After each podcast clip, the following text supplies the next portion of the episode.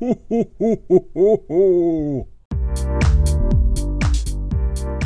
Velkommen til træningsteamen. Træningsteamen er for dig, der vil have mere viden om styrketræning og om kost. En podcast fri for bro science og quick fixes.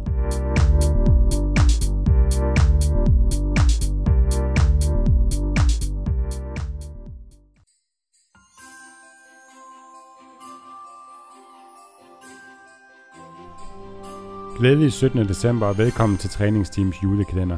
Julekalenderen er for dig, der gerne vil styrke din træning, og som kører 24 reps i alle øvelser hver dag i hele december måned. Det er i hvert fald ikke dig, Nikolaj, fordi det vil være ren cardio for dig. 24 reps, ja det er jo nærmest et maraton. Så Ja, får det man bare rigtig god gains. Lange muskler. Lange, slanke muskler. Vi skal snakke om pre-workout i dag. Bruger, Mm. du, bruger du nogle former for pre-workout egentlig, Nikolaj? Mm, jeg kan godt finde på at drikke en, en energidrik på, øh, på trætte dage, men jeg prøver at bruge det så lidt som muligt. Mm. Så når du, når du reelt er træt. Mm, ja. Øhm, fordi tit så bliver det bare en lappeløsning for, at man ikke sover nok. Og så vil det være bedre at fokusere på, på søvnen. Ja.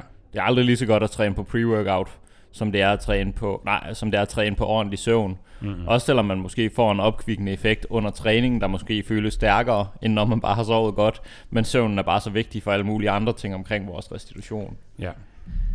Så der omformulerede du faktisk lige rådet til, øh, sov noget mere, i stedet for at drikke energidrik. Ja, lige præcis. Gør lige, gør lige det inden, og så kan I prøve at kigge på det her bagefter, hvis de har nogle dage, hvor I er Ja. uoplagt. Ja. Men vi har også snakket om det i en tidligere episode med, at det netop det bliver en sovepude, og nogen kan nærmest ikke træne uden øh, pre-workout. Ja. Omvendt så er der jo også folk, der hater rigtig meget på pre-workout og sådan. Ej, jeg forstår ikke, du fylder din krop med det der gift, og så drikker de 3 liter kaffe, inden klokken er blevet 9.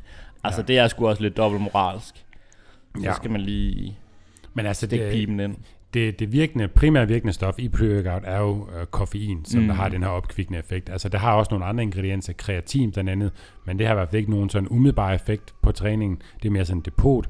Og så er der også øh, beta-alanin, som også skyldes den her prikkende effekt, øh, som mange forbinder med måske øh, noget, de synes er rart inden træning. Jeg har Mm. aldrig siddet og oplevet den, så jeg kender den ikke. Jeg har så kørt store doser beta-alanin isoleret, men jeg kan ikke mærke den der prikkende effekt. Det klør bare. Ja, det har, det Det har jeg hørt, men der er mange, der synes, den er ret fed at have inden træning, men, ja. Men, den, men beta-alanin i sig selv er jo ikke noget, der er super virksomt for, for styrketræning i den måde, vi omtaler det på. Hvad bruger du, Steffen? Bruger du noget?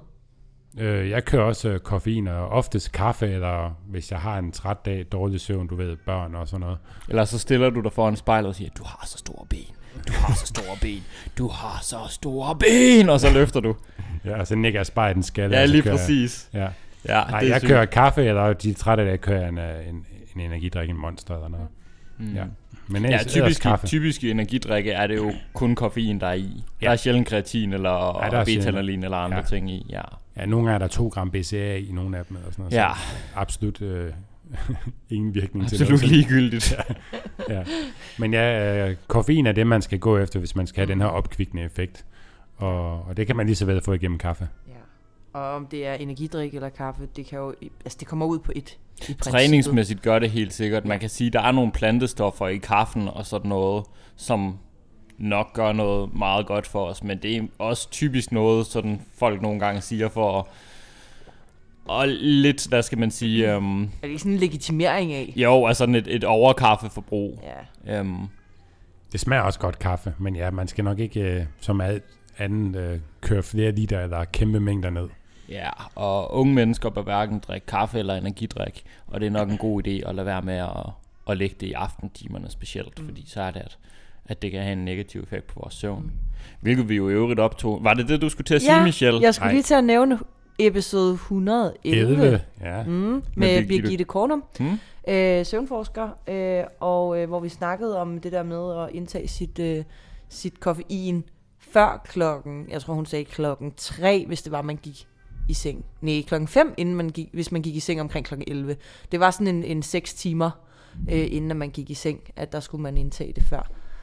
Ja. Mm. Ja. ja, og fortæller en masse andre øh, interessante ting om ja, søvn også. Og, og der snakker vi blandt andet også om det der med at bruge energidrik som en lappeløsning. Ja. Så, Ja. Så hvis man sidder derude og tænker, øh, jeg er et af de mennesker, der fungerer øh, lige så godt på 5 timer søvn, som jeg gør på 7-8 timer, så øh, skal man tage og lytte til den episode, fordi Mm. mm. det peger al sandsynlighed på, at du ikke er. Mm. Det er bare din øh, søvnhungerne hjerne, der fortæller dig noget andet. Men mindre man er et virkelig særtilfælde.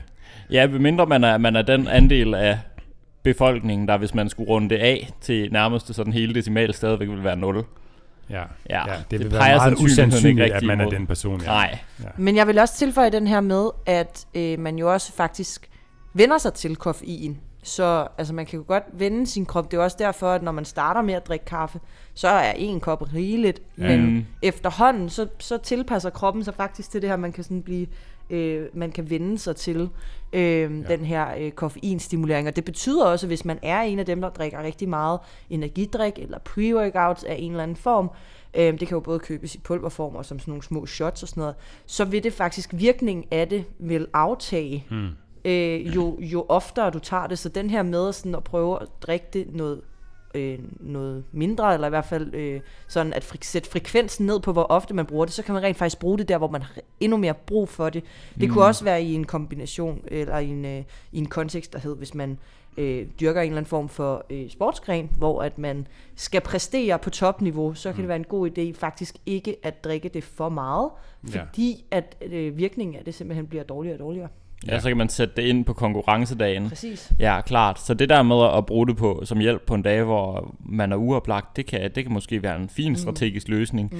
Men hvis det er noget, man bruger hver gang, så ender det bare med at blive noget, man har brug for. Ja. Og ellers kan man ikke træne ordentligt, fordi så føler man sig bare fucking træt, når man ikke får det. Ja, Øhm, kontra at det rent faktisk er en hjælp. ja. Apropos sådan en gang koffein hovedpine. Ja, Ja, så det skal jo ikke hjælpe en til at bare komme igennem ens normale træning, men det skal hjælpe en på de dage, der ellers vil have været rigtig dårlige til at Mm. komme op og få en normal træning. ja så er det Ja. lidt som at tisse i Ja. bukserne for at holde varmen. Ja, Ja. Så pre-workout, det kan godt være kaffe, lige Ja. præcis. men man Og kan det drikke kan allerbedst være en god nats søvn.